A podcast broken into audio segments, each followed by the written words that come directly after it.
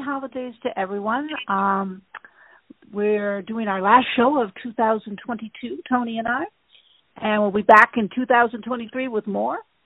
Um, I wanted to report that Guinness is doing wonderfully. He made it to Christmas. Um, his biggest problem before Christmas was he was having some mobility problems with his back left leg, kind of stiff, and he would wipe out. So you couple that with his bad eyesight, he, he had a couple tumbles. And I, in my office, you step one step down into the room, and there's like a four-inch step that goes back up into the living room. He was having a heck of a time trying to navigate that. I was ha- having to help him most of the time. And a friend of mine recommended um this stuff called Extend. It's full of it's got MSM in it, it's got glucosamine, it's got all these high potency things. And you give them a packet in the morning and it's supposed to, you know, and it was all these testimonials and everything about that. I went to the website and looked at it. And so I said, well, what have we got to lose here, then? So about a week before Christmas, I started giving it to him every day. I have to tell you that on, hmm, I think it was Tuesday or Wednesday of this week, I went to go out of the office and Guinness was with me, and I turned around to help him, and he charged past me up the step into the kitchen, trot trot trot trot trot. I'm like, what just happened here? I said, Guinness, and I come into the kitchen. I said, you guys okay? Are you okay? And she's he's like, I feel really good today. I feel really good. So this stuff, I'm sure it's not fixing it, but it's alleviating his discomfort enough that he's trotting around here like a teenager right now. So this stuff works. I'm also going to add some beef collagen to his food. Um, another friend of mine who's a chemist said, you know, there's a lot to be said for collagen. This is because your muscles and your joints and everything need collagen to operate nicely. I said, he says, but if you put, and it's all natural. He says, you put it in the food. He says, and it should help even more because it's a whole different approach to what the other stuff that I'm giving him. So Guinness continues to thrive. He's still kicking. Um, his eyesight, is, you know, comes and goes. Some days he has better days than others. But we had a wonderful Christmas. He and I just hung out and he got his ears scratched all day. He was just as happy as can be. But now I'm giving him at least, I mean, it takes me 10 minutes to prepare his vitamin thing in the morning. But hey, I don't care. I'll, you know, I'll do anything to keep him comfortable, which is the most important thing. And second most important thing to me is keeping him alive.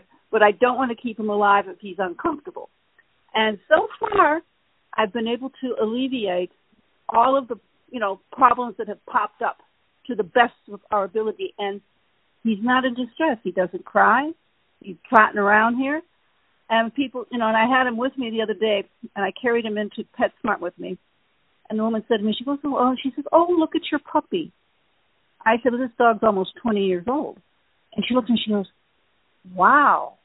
And you could see Guinness. Guinness was like, uh, yeah, of course I do, baby. I look great. I know I look great. And he just ate it up. So I'm having still a wonderful time with Guinness. The new goal is Valentine's Day now to see if we can keep him comfortable till then. But he's he's my boy, and twenty is twenty years is like in August, so we'll see. I'll keep you guys all afloat on it. So, Miss Tony, did you have a yeah. good Christmas? It was very low key, very very quiet, which was perfect. Um, yeah, kids all got their Christmas gifts and their Christmas ah. stockings with their picture on it. So yeah. Oh boy. Yeah. Cool. No well, problem. I'm going to go get Veronica. All right. And you can say happy holidays to everybody. I will. I will.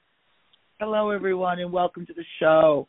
Yeah, happy holidays to everyone. I hope you enjoyed it. Um, yeah, we're approaching New Year's tomorrow.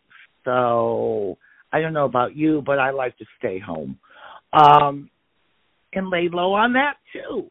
But anyway, if you do go out, do be safe. And if you have any questions, please write into innerwhispersradio.com, and that's I N N E R whispersradio.com. Are you there, Veronica? Mm, good day to you. We are Good here. day. Good. Our first question, Joni would like to know. I don't often remember my dreams, but when I do the parts, when I do, the parts I remember are usually unpleasant, and I wake up uneasy. What is that? Well, the dream state has many levels to it. And the dream state offers an arena where you can work through difficulties and take a look at them close up and personal. The dream state, as we've said, has got many levels to it. You're not remembering a lot of your dreams because there's a lot of things that have happened, that, you know, in these dreams that have been unpleasant, but they are experiences that you're having. And you're resolving energy even while you're in the dream state. So you feel uneasy because what you did remember of the dream was something that wasn't all that pleasant, but maybe it was something that you had to kind of go through and feel.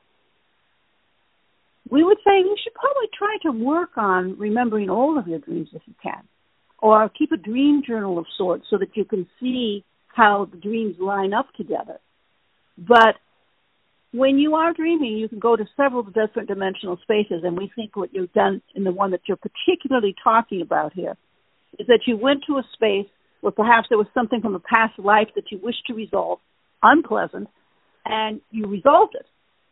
You didn't remember all that, but when you came back, you were still kind of in warrior mode, and you felt uneasy because you said, "Ooh, that was kind of creepy." Um, but we think in that particular instance, it was from a past life something that you needed to resolve. And the dream state is remarkably a wonderful place to do that. So don't be afraid, dear. But we would say try start remembering all your dreams because we think there's a lot of good information there. You appear to dream very deeply and vividly, and you shouldn't miss that. All right. Our next question is coming from Shane. And Shane's question is a four part. So let's start with part number one. Shane would like to know what year was your last incarnation and where were you? Hmm. Well, we have to think very linearly to do that. We would say if we were measuring it, no, we have to measure it by Earth years. It was uh, the last one we had was very pleasant, by the way, was in the Pleiades. And if we were to trans, because they have a very different system of time than you do, but if we were to attempt to translate it into linear time, the Earth words, we would say several hundred thousand years ago in Earth terms. And we were on the, Pleiades. That's where we were. And let me tell you, it is wonderful experience to go to the Pleiades because they've gone through all of their growing, stretching, and tough times, and now are living in a state of bliss and peace and harmony, which is what we think all of you on Earth would like to do. All right. Uh, Shane's part two question Have you ever lived in other realms besides Earth? Yes, well, we just told you that we Pleiades was the last one that we had, and it's important as an incarnate soul to have different experiences, to have different challenges, to have different successes, and things that you know don't go well. Every realm, whether it's eternal or linear, or whether if it's linear and then it's what planet it would be on, um, all of those experiences are important. And we, like any other incarnate, when we were going through that process, tried to have as many different experiences as we possibly could. And we think all of you tend to do that, although there are some who might be a little more fearful and go, oh, well, I think I'll just stick with something I know.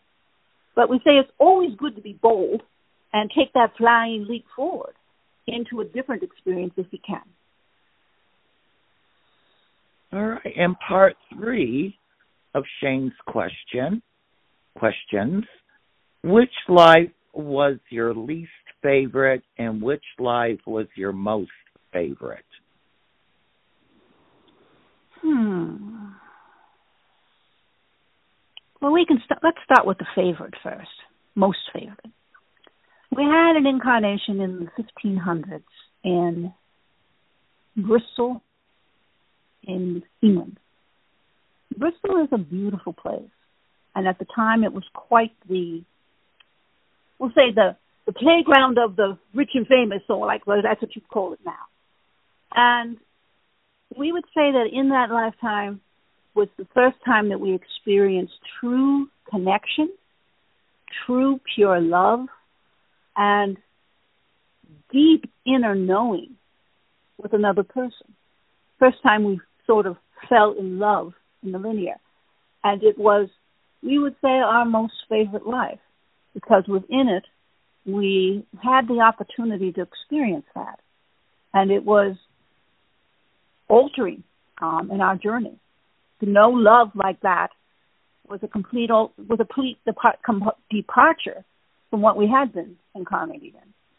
So we would say that that life in the 1500s in Bristol was the most wonderful one because we found a partner that understood us and connected with us on a deep soul level for the first time.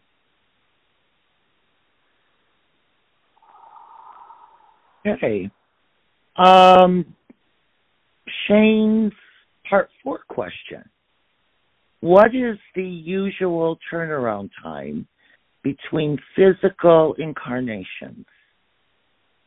Ooh, that varies from individual to individual.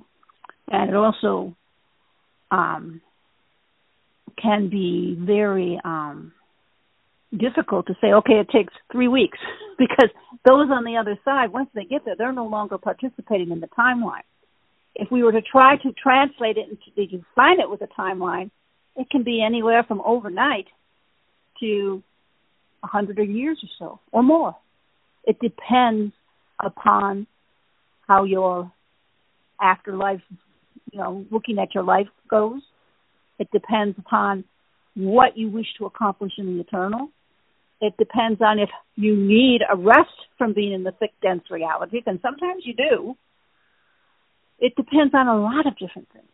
So there's no standard answer to that question. But we did remind ourselves that we did not answer the last one very well because we didn't say what our least favorite life was. And we'd say that the least favorite life that we had was one that was filled with war, with dealing with coldness, no heart, no, no warmness of the heart. We had a lifetime like that.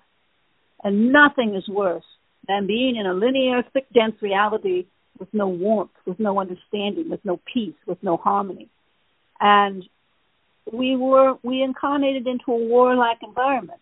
It was an Assyrian war, very different than some of the wars you would have now, because back then it was more of you know the fighting, the manual fighting that you know caused people to be at war, not nuclear bombs and you know fighter planes and none of that. But it was a very difficult life, and we felt very disconnected because there was no probability of even creating some peace and harmony. So we would say we probably would not do that again, although we did learn a lot from the experience. So there you have it. We kind of had to circle back to that question because we didn't want to leave it. But pretty much what uh, the reincarnational process was for us. And we hope that that's all given you, given you all a very um, clear vision. If you have more questions, please ask. Well, that was our last question, Veronica. And if you'd like to take a break and come back and give the message to the world, that would be great. okay. Well, everyone, thank you so, so very much. Um, you know, don't be shy if you have questions as as you've heard, you know, Shane had a four part, which is fine. Um, so please feel free to write in to innerwhispersradio.com and you know we'll try to get your question on the air. Are you there, Veronica? Yes, we are. Well, it is a time of reflection for all of you. We would say don't judge yourself harshly over your past year, the past year of this life on earth. Judge yourself with kindness. Decide that you did the best you could with everything. And there's always there's room for improvement on everything, but don't be judgmental of the self. Sometimes yourself is the harshest critic of yourself. Try to find during your reflections the good things that you did, the good moments that you brought peace and harmony into your life. And by bringing it into your life, you brought it into other people's lives. Be a spreader of good news. I'm not saying ignore the bad news, but don't spread the bad news.